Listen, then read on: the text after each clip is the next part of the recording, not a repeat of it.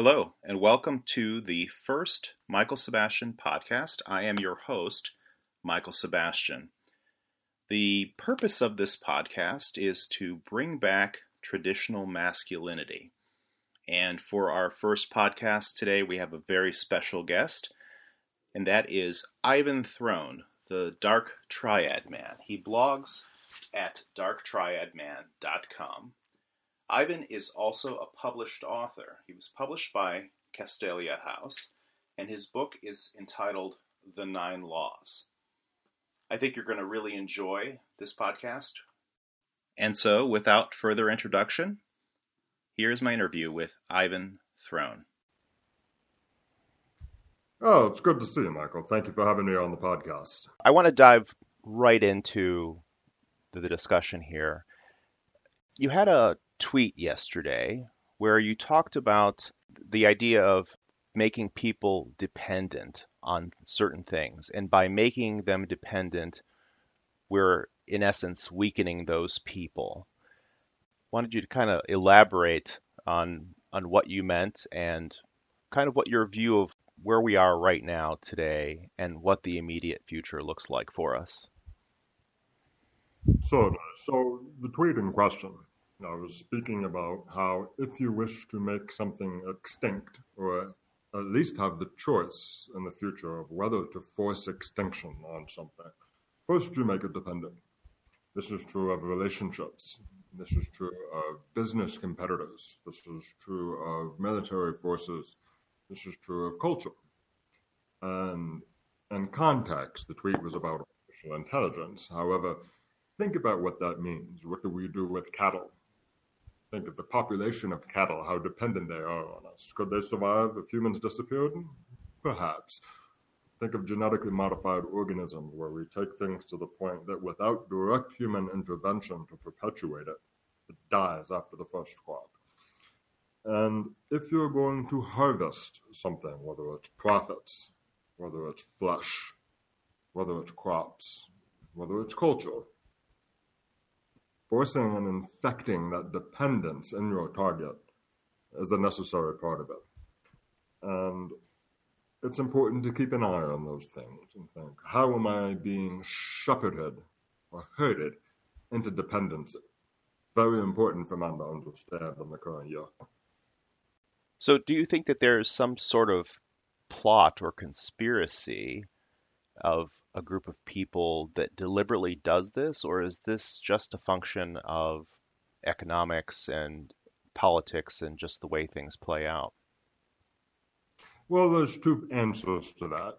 Uh, the first is whether is there an overarching conspiracy, or the Rothschild and the Bilderberg group combining together in some sort of sinister plot. Well, yes and no. There are always cabals, there are always groups, there are always alliances behind the scenes. However, this is also how things work. So to extrapolate malevolence from what is normal is not necessary. If You think about where society goes, where humanity goes, how the progression of culture and politics and war, the trajectory and momentum that they have this process of forcing dependency, of infecting a population, is simply how it works. This is how the dark world works. It is what it is. You don't need to look for the sinister in order to understand, appreciate, and benefit from your understanding of what's essentially mundane. Yeah, I, I think of the Roman Empire where they had bread and circuses. And the bread and circuses, these were things that the emperor would do for the populace. He would provide free bread, he would provide entertainment in the form of the Colosseum, the gladiator matches.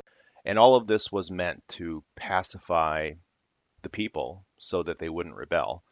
And I also think of the things that we have in, in the modern Western states. We have these welfare states, uh, especially in Europe, you have free college, you have free healthcare, etc. You have these things, and it's a great pacifying thing on the populace. It's good because there's some benefits, but there's also the idea where it makes makes us, I guess, slaves to to the government, or maybe not slaves, maybe more beholden to the government. So it sounds like that's what you're what you're talking about, and not it, when you say the natural course of events, right? Absolutely. And if you think about how addicted people are to smart technology today, uh, how easy is it to distract people? Now, I love Donald Trump's tweets. I think they're fantastic. But think about what happens. Sits down, sends out a tweet, and then all of a sudden the entire world is focused and distracted on something trivial and immediate and small and takes the, the awareness of people away from things that are going on.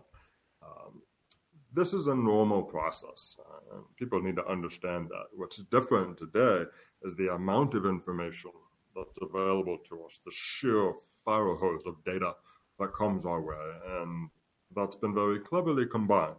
Uh, this was called out by a former Facebook executive. It's been designed to engage the endocrine system of human beings and provide that instantaneous, almost addictive reward. Uh, this was something the Romans were not able to do. Uh, so understand that normal things can be inflated, normal things can be accelerated. And if you're on that trajectory, if you're a part of that momentum and you're not aware of it, you end up within a corral.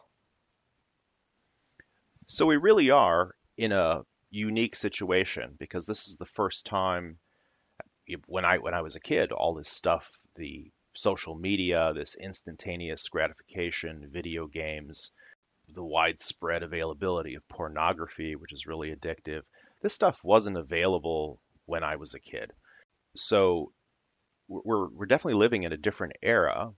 And then I also see some things that give me pause. Now I know there's a lot of concern. So we have uh, very high immigration rates. There's a lot of identity politics going on across the spectrum. There's uh, a lot of polarization between left and right. Where do you think things are going? Uh, actually, I'll ask you about Europe, and I'll ask you about the United States. Are two pretty different sectors, but I'll kind of ask you where you think things are going. Are, are what's the immediate future look like? Well, the first thing to understand is that things happen in cycles. There are patterns, there are rhythms, more importantly. It's, an, it's not enough to simply say, oh, those will cycle. People move from peace to war and back to peace. We move from economic plenty to hardship and then back to plenty. We all know that. But what is the actual rhythm of it? Is that rhythm speeding up? Is that rhythm becoming deranged? And one of the things that people don't like to do is recognize when things are headed in a very painful, bloody, and, and destructive direction. So, where the United States is concerned, we certainly do have that intense polarization. We have that immense frustration, the overwhelming sense of antagonism between the right and the left. Is that going to increase? Absolutely. Will we see violence in the United States? To an extent, we've seen it before. The current Antifa groups and the anarchist affiliation that they have. A hundred years ago, they were sending scores and scores of dynamite bombs across the United States to public officials. It's happened before. Will we see it again? My answer would, would be in the form of a question. Has human nature changed? Does terror work? Yes, it does. The rise of the Islamic State was proof of that. Now, where Europe is concerned, it's a very different situation. That for all of their efforts at creating a United States of Europe, uh, it's not going to work. And we're seeing that fragmentation. We're seeing the pressure, especially coming from Eastern Europe, where countries like Poland and Hungary and Romania have drawn the line on mass migration from the Middle East, shutting the doors, putting up fences, and defying the European Union. They see what's happening they have seen it happen in their own lands. And make no mistake that there is a definite and very absolutist growth of resistance to this globalist agenda. Now, I want to be very clear when I say globalist agenda. Again, I'm not talking about conspiracies conspiracies are not necessary for human history to play out, and they have far less impact than people believe. Human nature is what it is. We're fallen animals. We do the things we do. So, do I see war in Europe coming? Perhaps. I don't think it will look like most people believe it will look. We're not going to see Germany invading Poland. We may see people rising and expelling the migrants, using military force on a fourth generation level rather than as state actors. For the United States, would you see the same thing where you wouldn't necessarily see something like the North versus the South as it was in the first Civil War, but more of loose groups engaging in fourth generation warfare? I do. I think that the United States is in a an unusual historical position. The animosity that the left and the right have is ideological rather than geographical. So, no, I don't see a civil war such as we've had before. I don't think that's a probable situation. Uh, however, will we see things like improvised explosive devices? Will we see targeted assassinations? I don't think that's out of the realm of possibility. It's starting to reach into the realm of probability. One of the things for some of your listeners may be aware that I head up an organization called the Safe Streets Project, where we monitor and we track Antifa and other militants on the left. And one of the more concerning developments we've seen is with the fall of the Islamic State.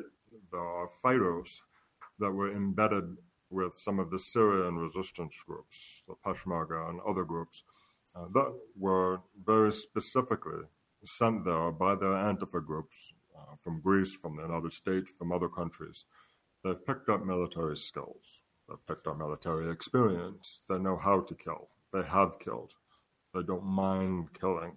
They're not disturbed by killing. They have the skills to place bombs, use incendiaries, shoot people. They're coming back. Their ideology has not changed. So that is a concerning development that we're monitoring right now. That is very disconcerting.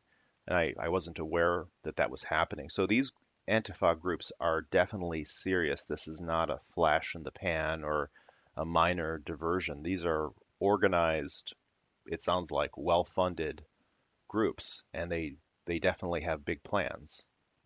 The most important funding that any group has is adherence to their ideology and the determination to pursue it.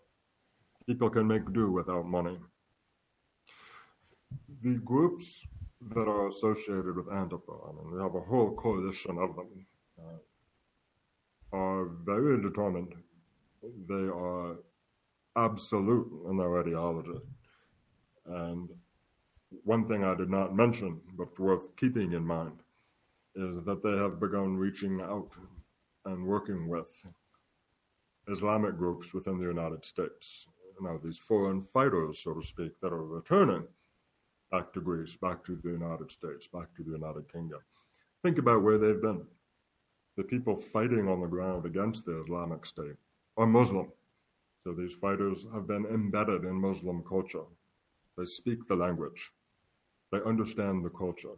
They understand the customs. They understand Islam. They've built relationships, not just online friendships, but men fighting in the trenches with each other, bleeding together. When they come home, they look just like us. They know our society. They know our culture. They blend in perfectly. And they have instant, blood built credibility with Islamic groups here in the United States.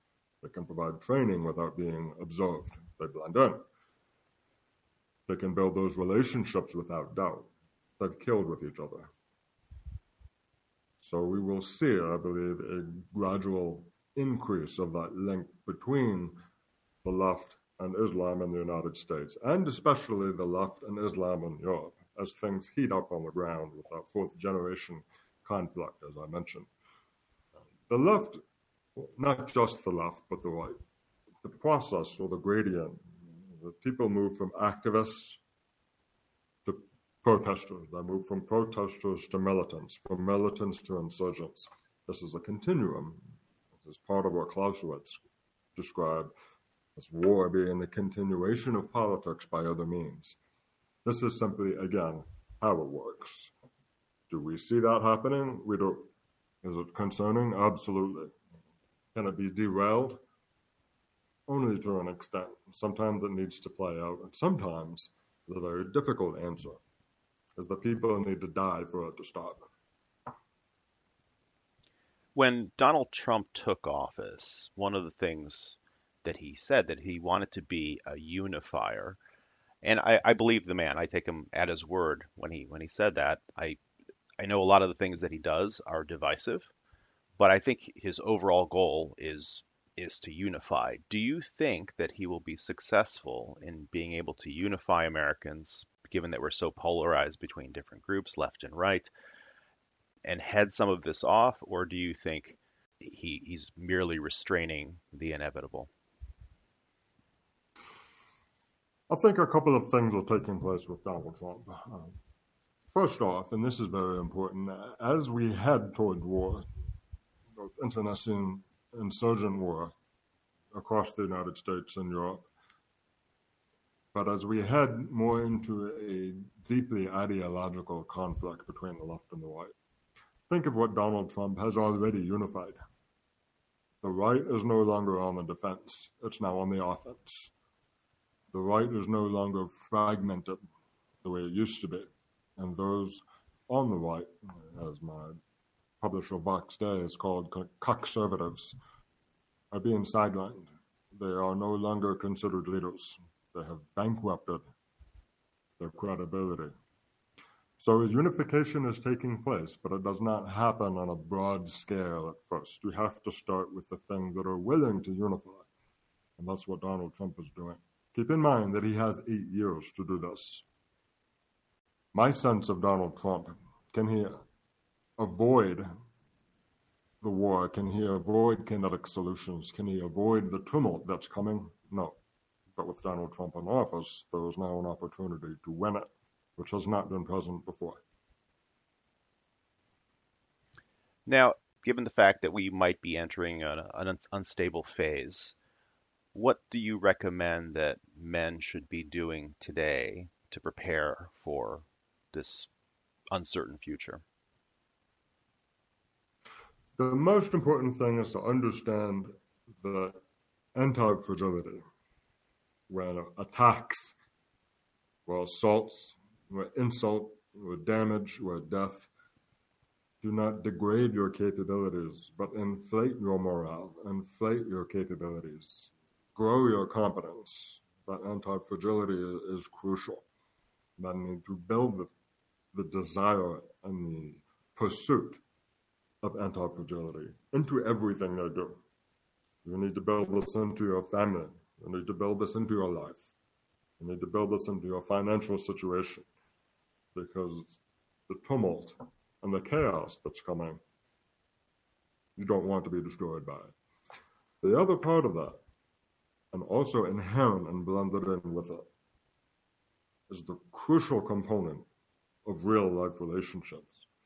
One of the dangers of our digital world today is that separation of human beings. We interface as screen names. Men do not die for screen names, they die for brothers that they know in person. You need to build those brotherhoods. You need to connect with men on the ground, face to face, share trials together Live your lives in parallel. If you do not have allies, you will be left alone. Loners die and armies win. Always keep that in mind. This this is so true, and, and one of the reasons that I felt I needed to start this podcast was to to help men build this anti fragility into their lives. And I think what you said about connecting with like-minded men on the ground, especially locally. But it doesn't hurt to have the network across the U.S., uh, across across continents, etc. It, it's so key, and I don't think that a lot of men fully understand how grave the situation is and how necessary these networks, uh, these brotherhoods, the brotherhood is going to to be in the future. When you say anti-fragility, give us some examples of what you're thinking about. Certainly. So I think Twitter is probably the simplest And the quickest way to describe this kind of reaction. so, as you've seen, my Twitter following has grown immensely over the last two years since I began Dark Triad Man. Certainly, I've come to the notice of people who do not like me, who do not like my message, who perhaps even loathe me and what I stand for. How am I going to respond to the hate mail, the hateful tweets, the attacks? And the answer is just first, stop caring. Nobody else cares. Two, let it be a spur. It's to the point now where when I receive nasty hate mail, I publish it and I gain more followers, I gain more influence and more reach. The important thing to understand about leading men, about reaching the hearts of the crowd, we have to do two things. Number one, we need to say the things that people believe but are afraid to say. And we need to say the things that they believe but don't know how to articulate. When you can do those two things, attacks upon you demonstrate what it is they seek. So that's an example of anti-fragility. Take it to the other extreme and look at hedge funds. Uh, those are based on the idea of no matter what the market does, they're going to grow because they've hedged everything.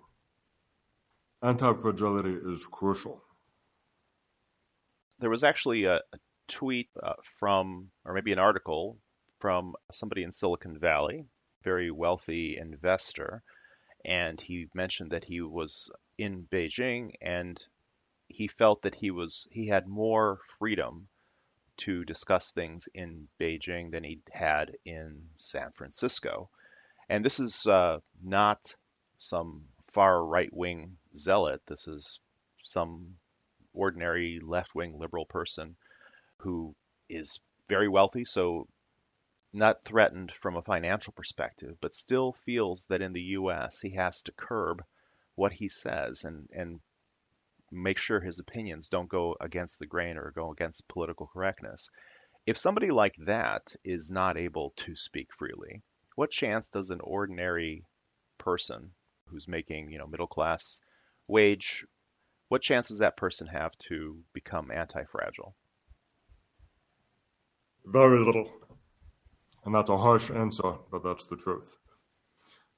One of the problems that we've seen in the United States, and this is not limited to the United States, but it's part of, again, how politics and culture work, is that conservatives, those who seek to conserve, tend not to be the ones on the offense.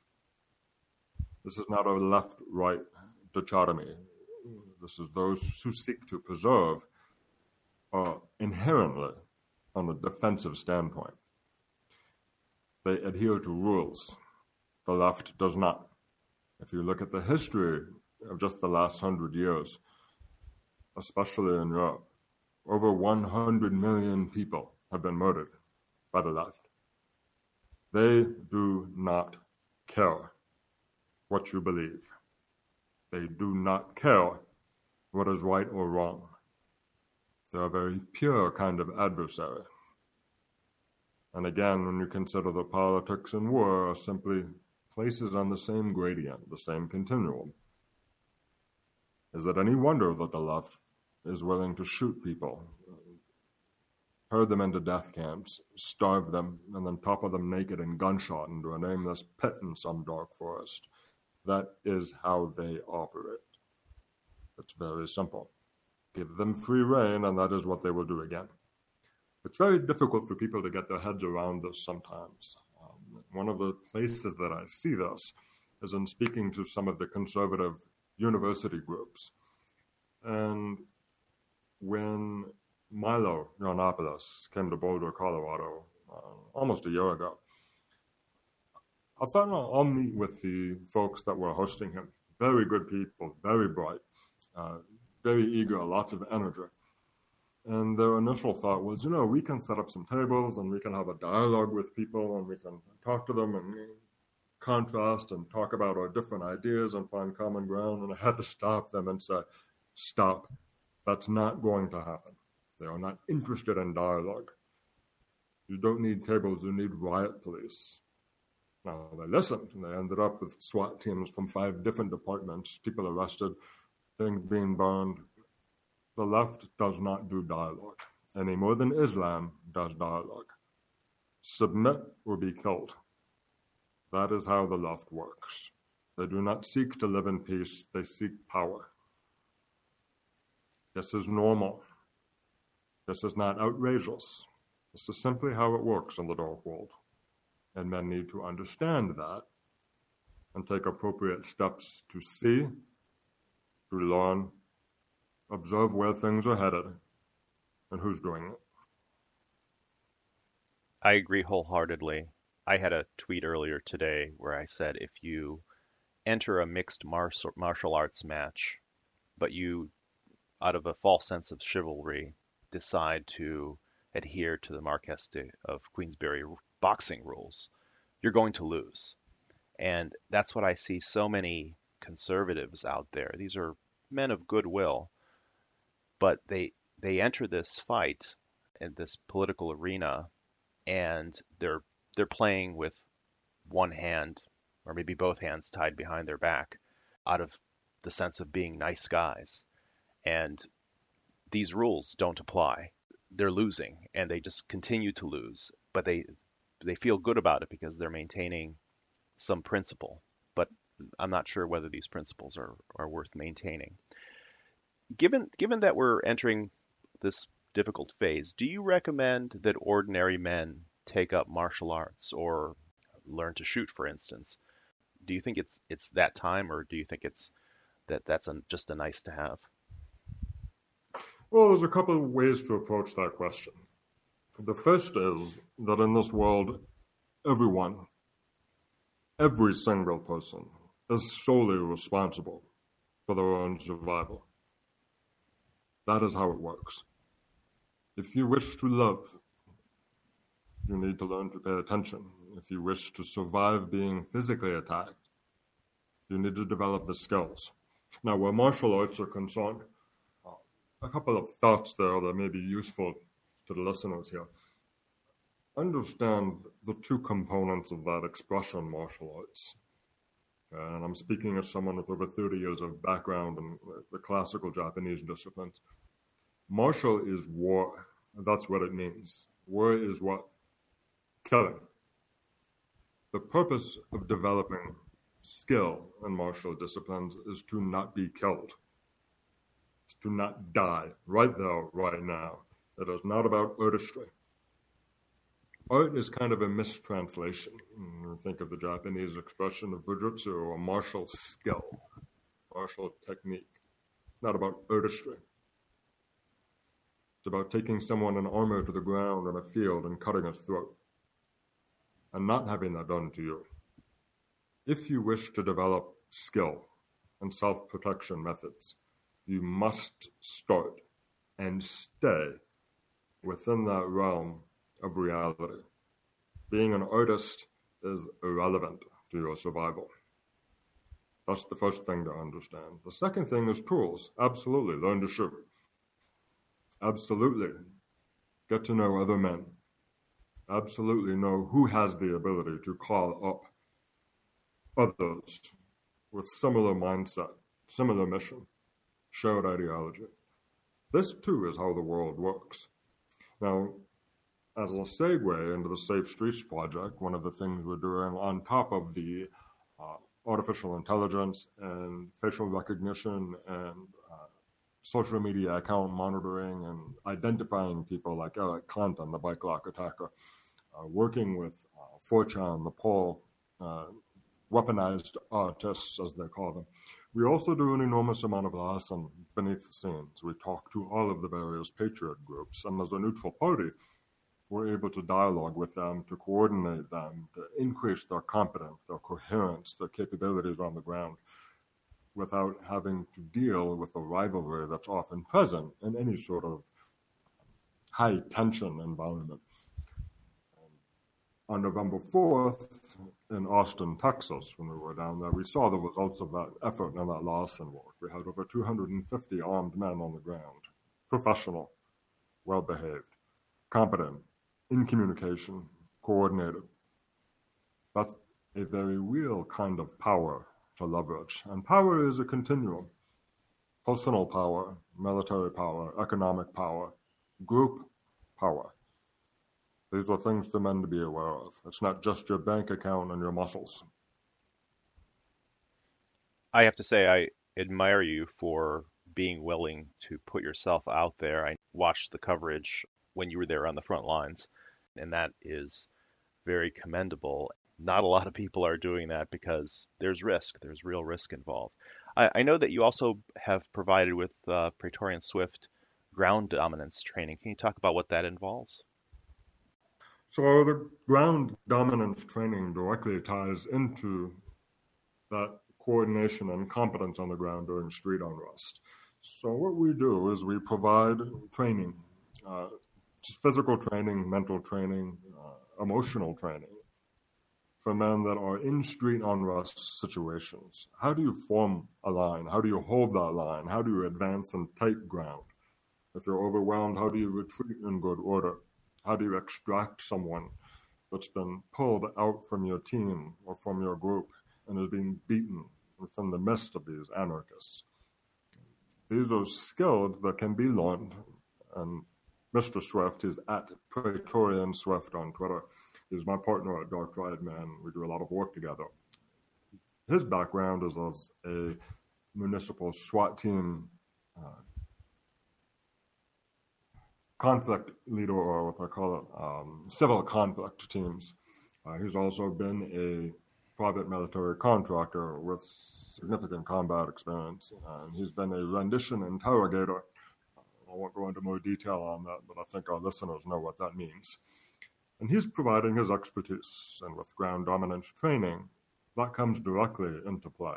And combined with what I see, where things are going, the intelligence that the Safe Streets Project receives, we know who they're facing, we know who their leaders are, we know their tactics, we know their plans, we're able to access their training materials to be one step ahead.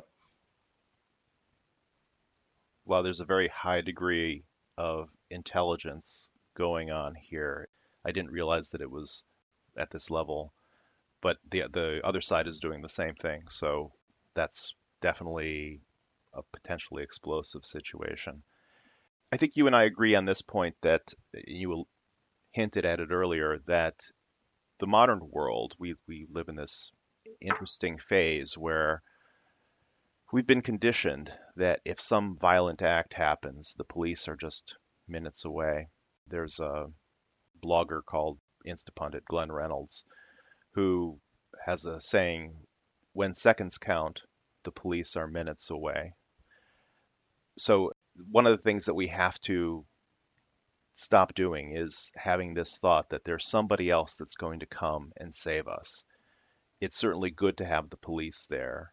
It's certainly good to have the government there, but we can't rely on those people we have to defend ourselves, defend our families, defend our cultures, our communities, and and not necessarily put all of our stock in in somebody else coming to help us. There is no one coming to save you. You and your power are the only things your loved ones can depend upon. That is the essential truth. And if you forget that, you are the one who will pay the price, and you may pay it with your loved ones. The government does not have any obligation to protect you. There's even a Supreme Court decision on this. Warren versus the United States. The police are not there to protect you, they are there to enforce the law. The reality is that the law at any moment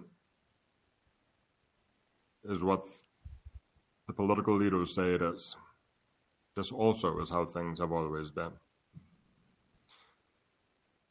Men may create laws. I talk about this uh, in my book, The Nine Laws. The ninth law is that there are no laws. Men may build temples to honor the law.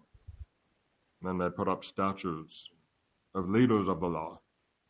But when it comes down to it, the farthest back room of the king is where the real decisions are made. Take a look at what happened in Washington, D.C. this past week. Violent rioters, Antifa, in Washington, D.C. during the inauguration were simply let go. The charges were dismissed. Why? Because it was politically expedient? How else do you think things work? It is a legal system.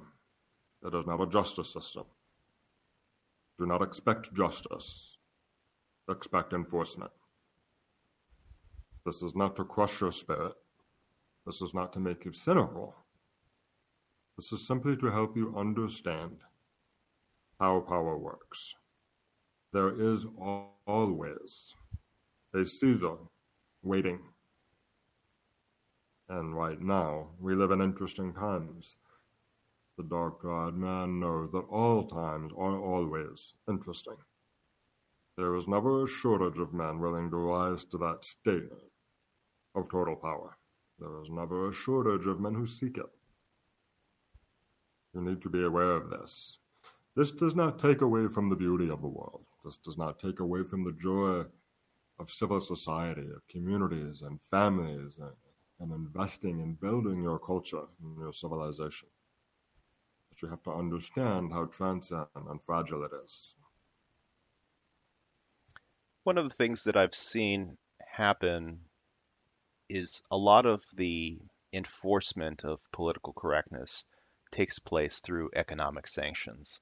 And what I'm thinking is if somebody says something that's outside of whatever the norms are for political correctness, they could lose their job. To take, you mentioned Milo, to take him, he his his opinions are not really far right. He's uh, basic opinion is that if you're going to engage in identity politics for some groups, then you have to allow it for all groups. And it's not really a, a radical or extreme position, but I recall that he had a book contract and that was rescinded, and all sorts of things happened to him trying to marginalize him. And and I just that just popped into my head as an example. I'm not sure if he's the best example, but but given given the fact that this economic threat hangs over people today. What would you recommend for men who are looking to to become financially independent? What what should they be looking at? The first thing is understand where you are. What are your risks? What can you rely on? What problems are out there? What pain is there in the marketplace that you are positioned to solve? Explore those things explore a lot of things. The way to have a terrific idea, the way to have a brilliant idea, is to have a lot of ideas. You know, I talk with a lot of folks online, I talk with a lot of folks in person. Um, I'm constantly exploring new concepts. Could we do this? Could we do that? With this, how about that? And the vast majority of them end up being shit. That's just how it works too. But once in a while, you find a diamond in the rough and then you can run with it. See if it pans out. That entrepreneurial mindset is very important. Perhaps you're stuck within a, a corporate structure. Be an intrapreneur. What opportunities are there for you to do the same within your organization? Well, Ivan, what about political correctness? I could get fired if I say the wrong thing. That's right. Do you think life is fair? It is not a cultural wrestling match. It is a cultural war. There are going to be casualties. Yes, you may be one of them. And this goes directly back to that anti fragility. Diversify your portfolio, diversify your assets, diversify your options. Whether you're a pickup artist and you want to spin plates, as they put it, uh, whether you're an investor uh, and you keep your funds and your liquidity in different countries and different banks and in different commodities, you have to spread things out always be on the lookout. You mentioned the dark triad man. Perhaps for listeners, you could summarize what the dark triad man is. Certainly. So, the dark triad of personality is a confluence and collection of three distinct traits. The first is narcissism, the second is Machiavellianism, and the third is psychopathy. Now, these are traits that everybody has to an extent on the spectrum.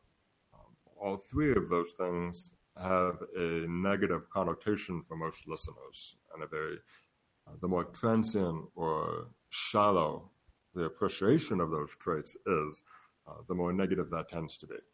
So you hear a psychopath, oh, instantly they think clowns with knives in an alley looking to stab people. Or if you hear a narcissist, you think, oh, somebody who's so dangerous and so damaging must be just like Donald Trump. Or with a Machiavellian, you think, oh, someone who's constantly spinning plots and plans. Uh, yes and no, those are silly extremes. But what is narcissism? It's belief in the self. Is Donald Trump a narcissist? Sure. Is he correct? Absolutely. Was Muhammad Ali wrong to say, I am the greatest? No, he was correct. Henry VIII proclaimed himself the head of a new form of Christianity. Was he correct? If you wanted to defy Henry VIII, what happened to you? Take Machiavellianism. Everybody uses that to an extent. Maybe a good example is my own experience as a project manager in the financial world. I'll have teams of 30 people distributed around the world. I can't fire any of them. None of them report to me. It's a matrix organization. So when I had a project to achieve, I had to herd these people. I had to ensure that things got done. I have all the accountability because my employer, my client, the vendors, my business partners all expected me to make sure it happened, but I had no authority. So is it manipulation? You can call it that. Is it influence? Absolutely. So learning how to move things, how to engage things, take things apart, how to shepherd and shift and nudge the trajectory of things really helps you aim where things land uh, and psychopathy. Ultimately, the medical definition of it is where empathy is optional. They've done MRI brain scans of true psychopaths where they show what I guess you would call them normies, uh, pictures of hurt or sobbing or wounded people, and they measure the brain reaction in comparison to psychopaths. And there's a thing called emotional contagion where if you see someone crying, you feel their pain. It's involuntary for most people. A psychopath decides whether or not to feel it. Ultimately, what we're talking about is detachment. So these things are an expansion, an evolution of human power. Uh, again, keep in mind, the sword kills not who it cuts. If you have these traits and they're not deliberately and consciously working to refine them and refine your deployment of them. Will you cause damage? What happens when a person is careless with a firearm? Yes, it's very dangerous. But more importantly, these are normal human traits. if you go back to the very beginning of the human ability to manifest change and reality in the world, the three basic pillars are thought, word, and deed. What you say, what you feel, and what you do thought, word, and deed become vision, planning, and competence as they condense down. The Dark Triad takes these further. This is a teachable and a learnable process. Sharpened them into a point. Psychopathy, Machiavellianism, narcissism. And with those, he's able to leverage what I call the detonation of fate to make things happen in the real world. So this is what the nine laws teaches is that process, how you condense. Now, if we think of an, an aperture, okay, like a camera lens or a microscope, or even more simply, you take a hose and you squeeze it, what happens to the stream of water? Uh, it goes farther, sharper, harder. How do you make things happen in the world? Whether it's a business you want to start and grow, whether it's a relationship you want to solidify into a marriage, whether it's raising children, whether it's achieving political change with the masses. You have to condense, you have to focus things. And focus as a verb, not as a noun. How do you focus? You have to put them through the aperture. Or what is the aperture, Ivan? The answer is that that aperture is you. You are made in the image of God. This is said not because God has hair and God has a nose and feet. It's because that is what God does. He makes things real. This is what the human being is designed to do. Learning how to consciously grasp and deploy that is your duty as a human being. I can say that I read your book and the, the nine laws, and I can say this is this is something you mentioned that this is a teachable process. And what I've found is going through your book that you provide a lot of exercises that somebody who can do and actually learn these things. But I should say this is not a quick fix. It's definitely a book that somebody needs to sit down with and work over a period of time. It actually, I think, becomes a lifetime process of of honing these skills, and it's very much like a, a samurai or a knight. They would never stop practicing how to use their weapons. And you mentioned the nine laws that the the goal of the nine laws, the goal of this book, the goal of your mentoring is to create a weaponized individual. And that's definitely possible. Has uh, very strong moral views. Is it possible to implement this and still do it in a moral fashion? Absolutely. The two most impactful compliments I received on the Nine Laws. Uh, I'll give you the second one first. Was a leftist who looked through it and then said to one of my readers, This is so dangerous that men should be imprisoned for reading it, even if they have committed no crime. The most powerful and most important to me statement about my work, The Nine Laws, was that it does not contradict Scripture. And to me, that was an immense a very profound reassurance for what I've done and what I've built. The Nine Laws is not about faith. It is not about morality. It is not about ethics or values. Those are software that are installed onto the human being. The Nine Laws is the operating system. This is how the dark world works. Now, I use the term the dark world a lot. I don't mean it's dark because it's horrible, but because terrible, painful atrocities happen. Not about that. It's dark because it ends. We live in an entropic universe. Whether you come from science or whether you come from scripture, they both say the same thing. This universe is temporary. It is condensing. It is dark. It will end. It is finite understanding how it works. What are the levers within this dark world? What is the reality of it? And the nine laws provides a framework for you to understand it at that basal operating system level. What you do with it is an entirely different question. That's where your software comes into play.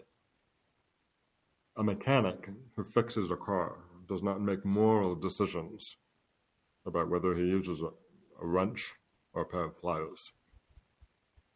A surgeon who is fixing your heart is unconcerned about whether it's ethical to use black or white thread when he stitches you up. That's not relevant. Whether you desire things to be one way or another is not relevant to how things are. This is a very difficult lesson for people. This lesson is, in fact, the very source of human suffering. When you are able to see, when you are willing to observe and to accept how things work, you have an almost infinite potential to change it. And that's what the Nine Laws is about.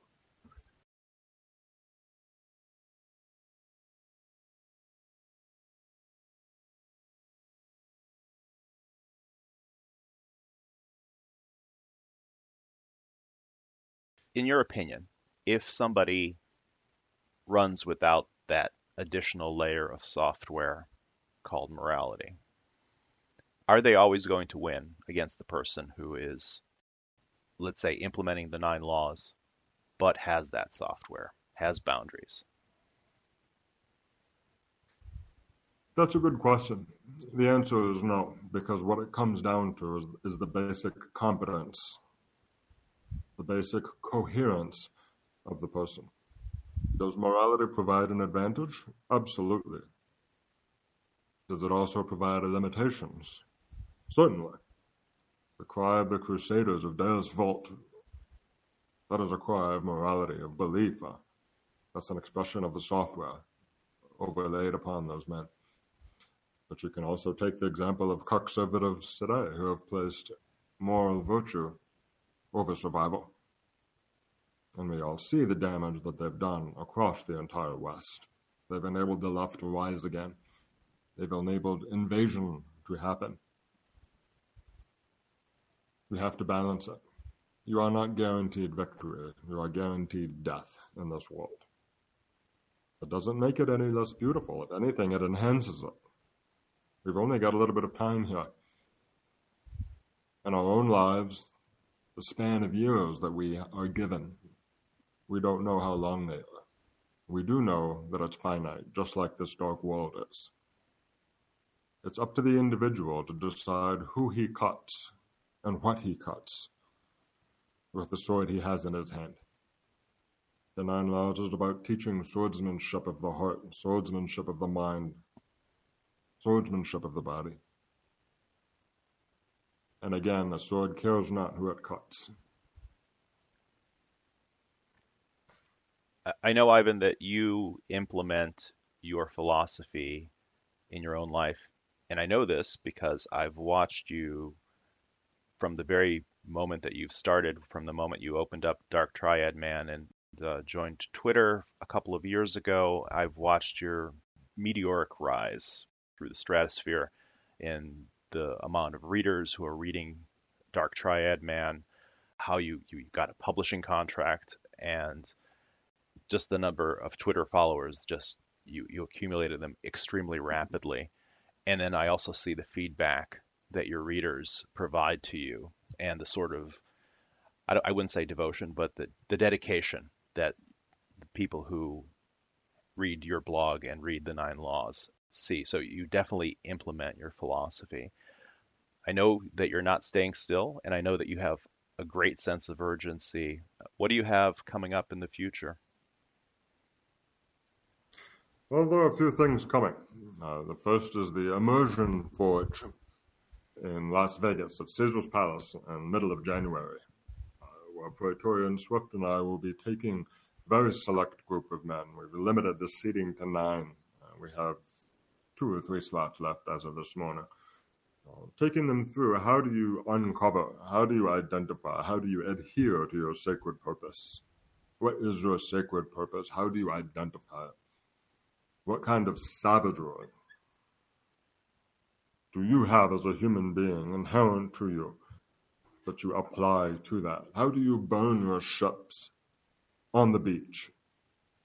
You know, that expression comes from Hernan Cortez the Spanish explorer who landed here in North America, or Central America, as it were.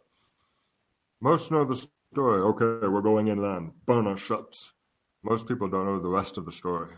One of his lieutenants laughed at that. Cortez drew his sword and stabbed him through the chest. That's burning your ships. What does it take to adhere to your sacred purpose so ferociously that the dark world itself shifts and accommodates and changes for it. Well, Ivan, aren't you forcing your will on things? No, that's what sacred purpose is all about that direct connection to the divine. So that's what we'll be doing in January. We also have, uh, just as there's alt right, there's alt finance, alt tech, alt media, Praetorian Swift and I are launching Alt Church in 2018. And uh, I can't go into too much detail yet because it's a bit of a surprise of a launch. Uh, folks are aware of it, but what we will be doing is providing weaponized materials for Deus Vult. Just let that sink in a bit. What would Deus Vult look like if it began to march in the world of men and not just online? So that's a major thing we have going. Now, the other thing I've been asked, uh, somewhat unexpectedly over the last week, is to do appearances in the United Kingdom. Uh, you know, it's kind of a funny thing. Oh, Ivan, they won't let you in. Ivan, they'll arrest you for hate speech. Well, since I hold a, a United Kingdom passport as well, I, I, can't be prevented from going now. Uh, I think it would be fascinating to see what happens to my audience reach if, if they arrest me for hate speech. It might even be fun to link up with Tommy Robinson on that one. But certainly, Dark Triad Man will continue to grow. And then later in 2018, Castalia House will be publishing this the successor volume to the Nine Laws called The Three Gates. Well, the Nine Laws is your operating system, how the dark world works, how the human being itself interacts with those levers of the dark world survival, momentum, triumph. That's the theme of the Nine Laws. But the Three Gates is more about the man himself manhood, war, salvation. What is that process, that repetitive, linear engagement? How does man handle the burden of performance that men hold? How do men identify themselves as men? What is the salvation? When do we get rest from that burden of performance? These are very painful questions for men. Very painful. The three gates will address that, and the three gates will lead you through that. I am looking forward to all of these endeavors. I'm very much looking forward to the new book. I'm also very much looking forward to the alt church. You mentioned Deus Vult. That was the cry of the Crusaders, First Crusade, and it's something that's become a meme online of, of Deus Vult, of, of taking things back. But up until now, it hasn't left that online world, and it's it's restricted to that world so making that reality is going to be huge. Ivan reached the end of our time. It has been a pleasure, that's saying it very mildly. It's been a fantastic pleasure speaking with you and very informative, and I really, really appreciate you coming on the podcast. Michael, the pleasure is mutual. It's been a privilege to appear on the podcast, and I want to thank you for the very warm welcome and the reception. Is there any parting thoughts for the listeners that you want to leave us with? Get ready for 2018. It will be a year like nothing you have ever seen. That concludes our discussion with Ivan Throne, the Dark Triad Man. If you want to learn more about Ivan, I will include all of his details in the show notes on honoranddaring.com. Thank you for listening. I look forward to speaking with you again very, very soon.